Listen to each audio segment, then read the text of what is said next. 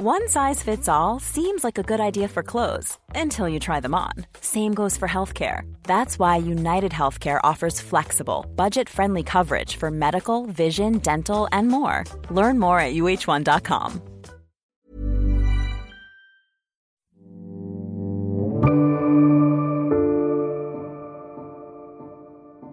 On March the 8th, 2015, Eric Holder, then Attorney General of the United States, addressed a congregation gathered at the Brown Chapel AME Church in Selma, Alabama. Half a century ago, it was said that nothing could stop the marching feet of a determined people. Well, today, 50 years after Bloody Sunday, we stand together once again as a people.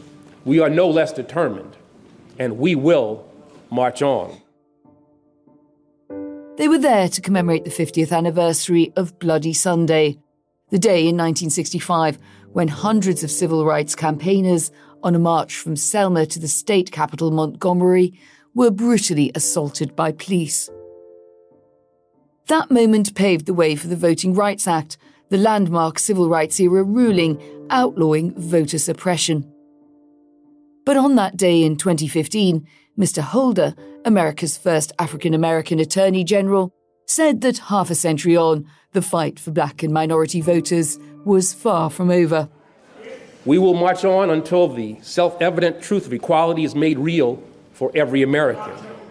We will march on until every citizen is afforded his or her fundamental right to vote.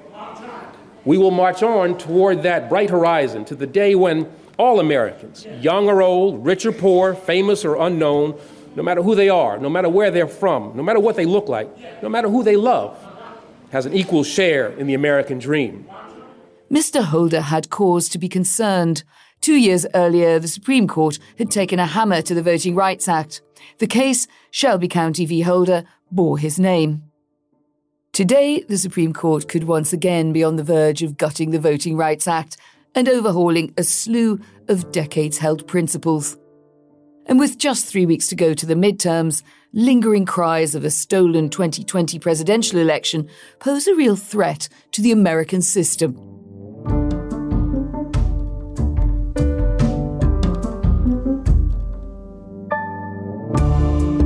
This is The Economist Asks. I'm Anne McElvoy, and this week we're asking how can America's voting system be made more fair?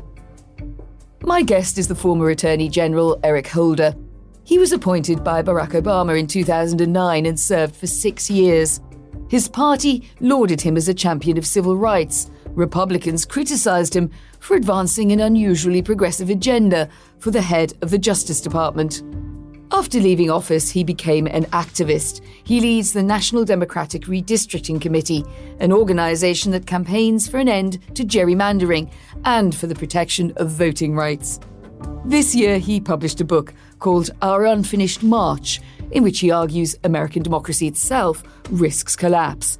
So, what does he think can be done to stop that? Eric Holder, welcome to The Economist Asks. Thank you so much for having me. I'm uh, looking forward to the conversation. Now, in your book, Unfinished March, you write that one person, one vote is far from being a reality. Why is that? And paint us a brief picture, if you could, of the voting landscape in the US and why you believe it isn't equal. Well, this has been a constant through the history of the United States a fight for voting rights, a question of whose vote will count whose voice will be heard. We are dealing with that in the 21st century. We see voter suppression, we see racial and partisan gerrymandering. It's not new, but it has taken on an intensity over the course of the last few years that is quite unfortunate. And in your book, you argue it's not just voting rights that are in danger, it's American democracy as a whole. You blame institutions for that. And you write this there's an unrepresentative Senate, an unnecessary and anti democratic electoral college, a gerrymandered House of Representatives, and a stolen Supreme Court. What is behind this erosion of democracy as you understand it? Well, part of it is structural in the way that our nation was set up, the compromises that the founders had to go through in order to have a constitution to form the United States. The compromise so that we have two senators for every state, regardless of the population of those states, which has an impact on the makeup, the fairness of the, the Senate. We have seen two Supreme Court seats stolen by Republicans over the course of the last few years. And we've seen the use of gerrymandering to make sure that one party controls a particular district with regard to our House of Representatives. So we have not only structural problems, we also have things that have been done in recent years to exacerbate those structural problems, which leads to a system that is not truly representative of the will of the people of this country. One of the arguments is that Democrats aren't as good at acquiring and holding on to power and deploying it as Republicans. This has been a very long standing complaint. Is that a bit like doomsdaying the Democratic case here? I mean, why not just get better at it? Democrats, I think, just generally have to become more comfortable with the acquisition and the use of power. It doesn't mean that they have to mimic Republicans and do things that I think are inappropriate, um, anti democracy. But Democrats do have to be willing to, to fight for power and then to use that power in appropriate ways. I think that we're going to see over the course of this decade a Democratic Party that is more willing, that is more comfortable with that acquisition and use of power. I was struck by the title of your book, Our Unfinished March. That's a reference to Bloody Sunday. You watched these events unfold on television as a 14 year old in New York. Fast forward to 2015, and you attended the 50th anniversary of Selma as America's first African American Attorney General.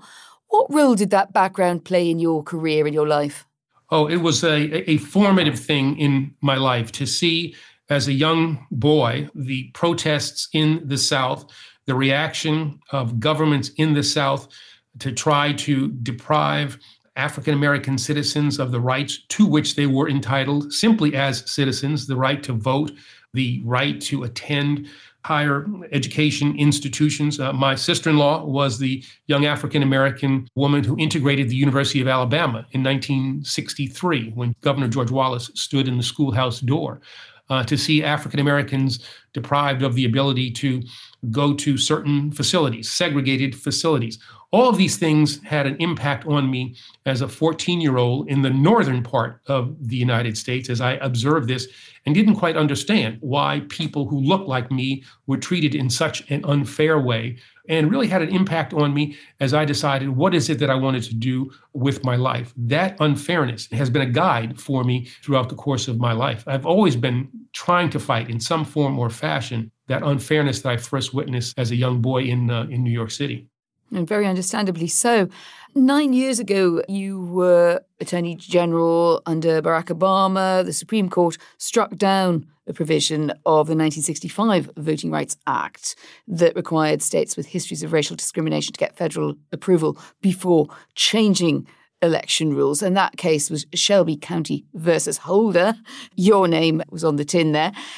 It was a huge blow to voting rights.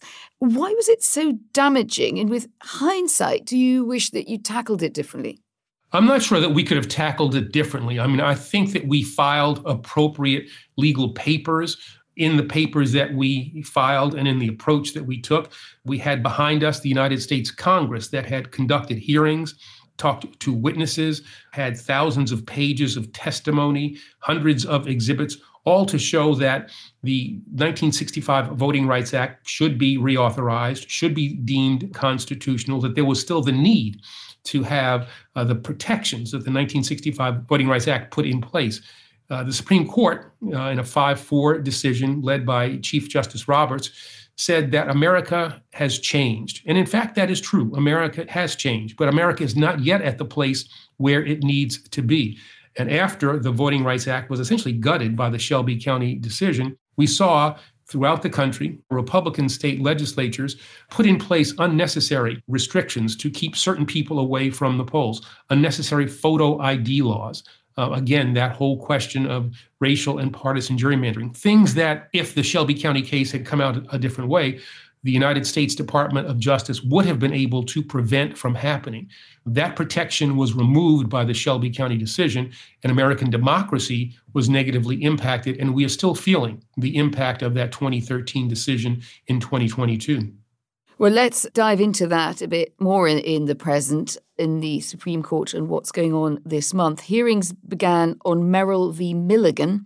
In January, a federal district court found that Alabama's new congressional map discriminated against black voters, making up about a quarter of the population by including just one black majority district among its seven. And it ordered the legislature to redraw the map. Alabama then appealed, arguing that congressional maps shouldn't take race into consideration. You're supporting the plaintiffs, and you believe that if the Supreme Court rules in favour of Alabama, it will weaken protections held by the Voting Rights Act and dilute voter power in minorities. Why is this particularly the cause that you're talking about at the moment or emphasizing at the moment? We have a history in Alabama of racially polarized voting. That means that whites tend to vote for whites, African Americans tend to vote for African Americans. Section 2 of the Voting Rights Act of 1965, one of the remaining provisions of the Voting Rights Act after the Shelby County decision, says that the political power of a protected group, in this case African Americans, should not be diluted. And what the Alabama Republican legislature has done in the way in which it drew uh, the lines for the House of Representatives was to dilute that power. African Americans should have at least two opportunities to elect congressmen of their choice. That would be two African American congressmen. There are sufficient numbers of African Americans who are geographically compact so that you could draw these two districts. And for those who say, well, you're injecting race into a system that should be race neutral, I would say that you are ignoring reality here. The Republican state legislature has historically injected race into the way in which they have dealt with the black population in Alabama, using race to deny African Americans in that state the political power to which they are entitled. Well, that's the case, isn't it? The counter case by the Solicitor General Edmund LaCour in Alabama. He says the state is taking a race neutral approach. You clearly don't agree with him. You've just said why. But what do you make of the strength of his argument? If you were to apply Supreme Court precedent, look at the legislative history of the Section 2 of the Voting Rights Act, this case is an easy one for the Supreme Court to decide. The only way that the Supreme Court can find for the defendants, the people who we are suing in this case, is to essentially rewrite or to ignore past precedent and to rewrite or ignore the Voting Rights Act of 1965. This is a case that is squarely within Section 2 of the Act, squarely within the way in which the Supreme Court has previously ruled. I am concerned that a majority on this really radical Supreme Court that we now have will, in fact, rewrite the Voting Rights Act or it somehow find the Voting Rights Act to be unconstitutional and do things that are inconsistent with the way in which this nation has ordered itself since 1965.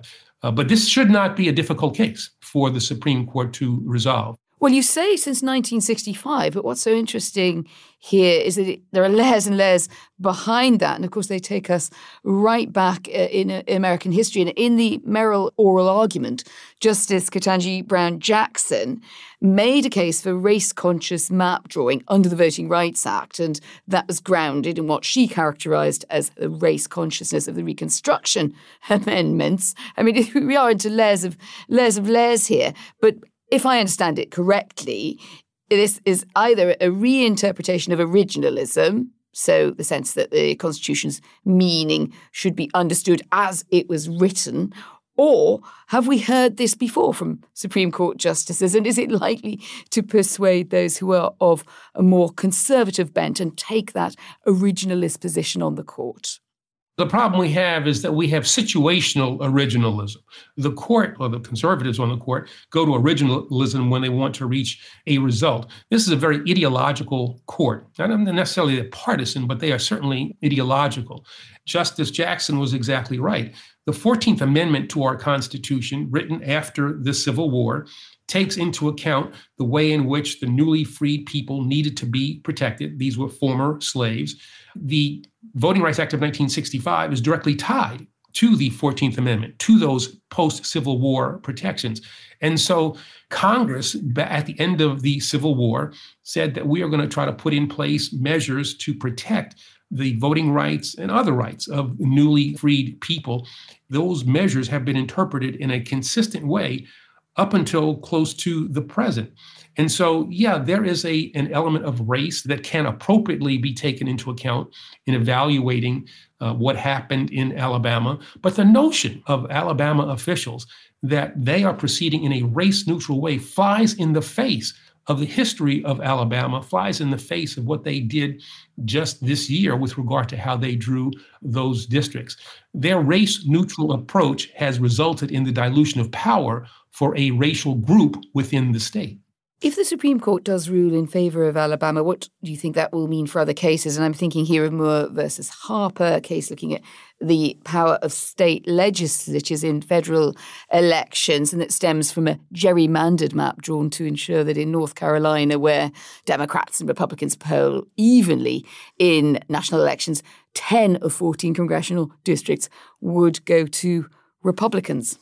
The Moore versus Harper case is, is something that is really disturbing. It depends on this thing called the independent state legislature theory, which is really a fringe theory. I mean, I want everybody to understand this is really a fringe theory that essentially says that state legislatures, when it comes to drawing these district lines, have the ability to do so without any involvement of state courts, without any involvement of the governors. This is inconsistent with the American system of checks and balances. The independent state legislature theory would give huge amounts of power to these gerrymandered Republican state legislatures and essentially turn our democracy on its head. You're campaigning for fairer congressional maps uh, in your work at the National Democratic Redistricting Committee. Both Democrats and Republicans have benefited at times from gerrymandering. How do you make fairer redistricting a bipartisan effort, given that it's the ultimate area of tit for tat and memories of uh, the other side getting the upper hand through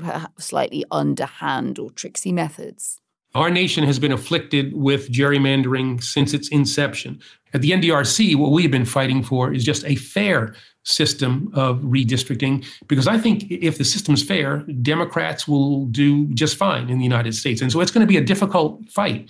Uh, we've had to use the courts which is why the, the case of Moore versus Harper is so important. We've had to use the courts to try to tell Republican legislatures that they can't do what it is that they have been trying to do, because I think Republicans see the demographic changes in this country.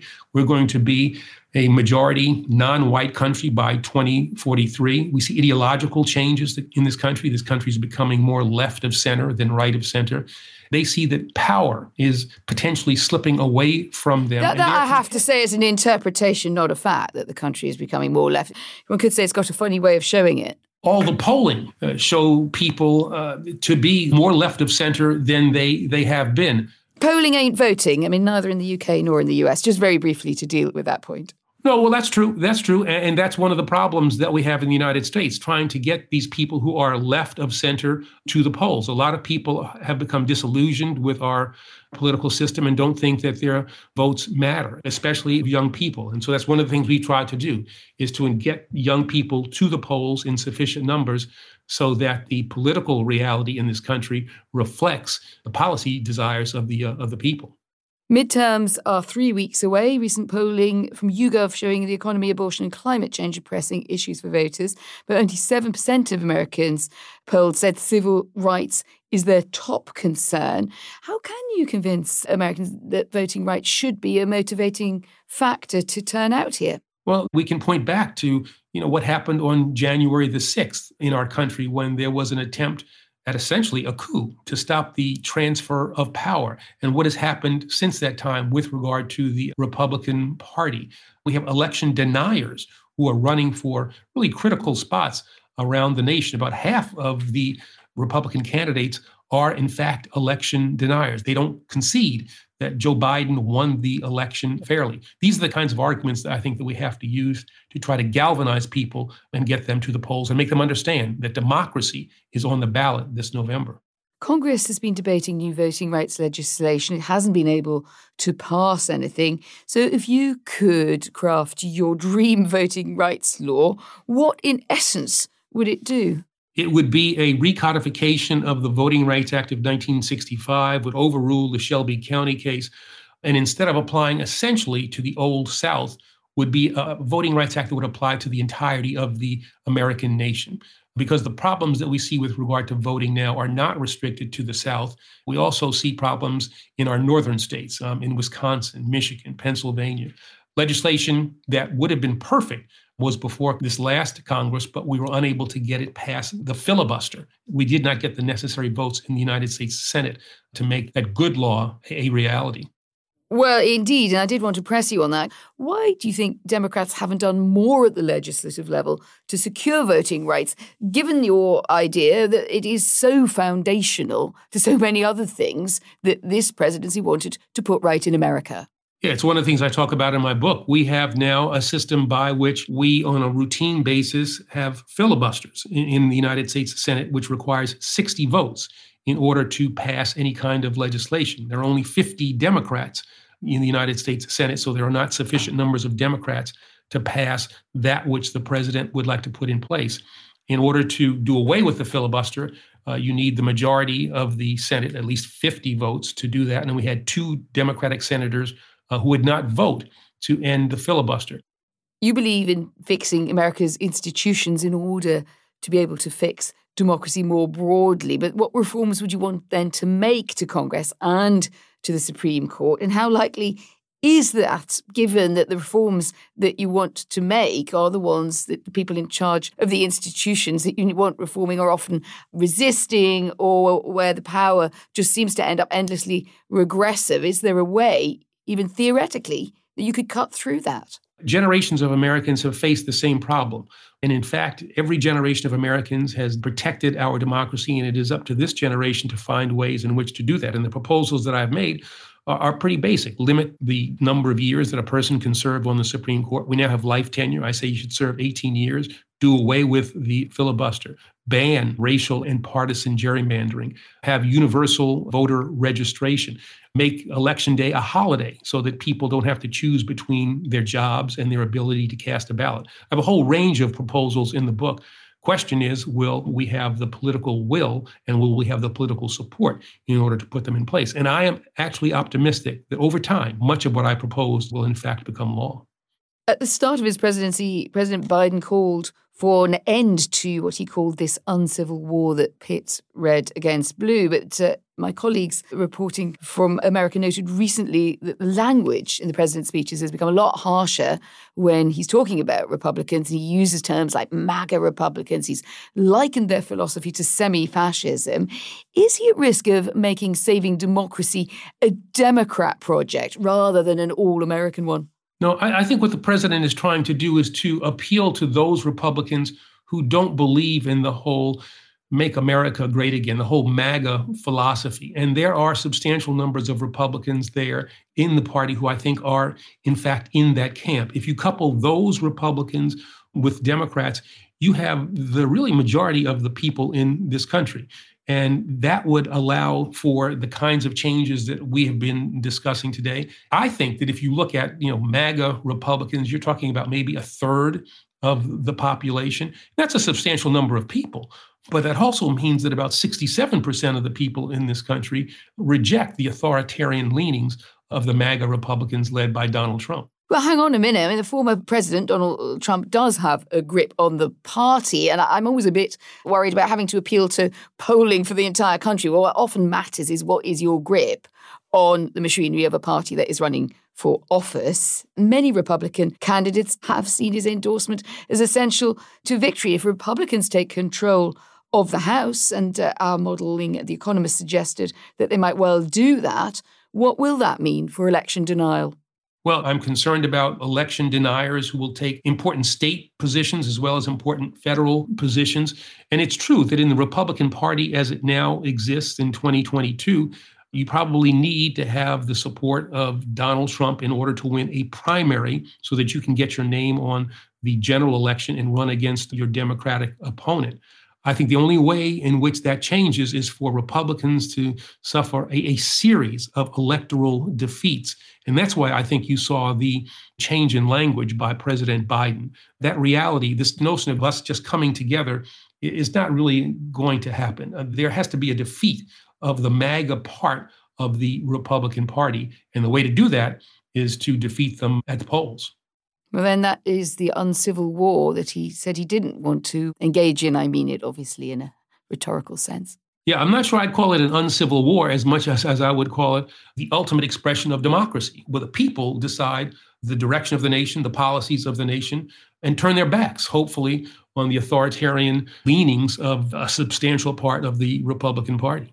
At the final hearing of the January the 6th committee, the panel called for Donald Trump to be subpoenaed. The former president is legally obliged to submit himself to questioning, but it's highly likely that he will refuse.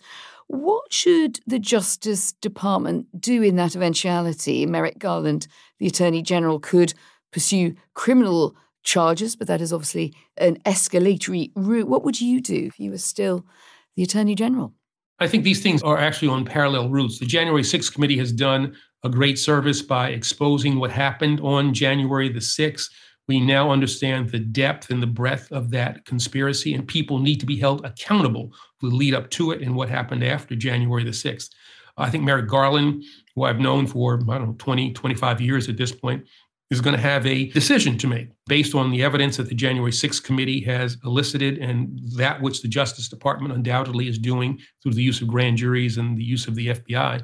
He's going to to make a decision as to whether or not Donald Trump should be indicted for his role in leading up to the January 6th coup attempt, but Donald Trump faces also the real possibility of being indicted in Fulton County in Atlanta for what he tried to do in Georgia when he called the Secretary of State there and said, Find me 11,780 votes so that he might win the state. So I, I think the former president faces indictment not only federally, but also in the state system in Georgia. You talk about American democracy being in decline. Where do you see most hope that it can be repaired? And where do you think that your efforts most likely to pay off? I think that there is a growing awareness in the American people that our system that we have taken for granted for too long is under threat and that we have to become more civically engaged if we want to hold on to the democracy that we treasure.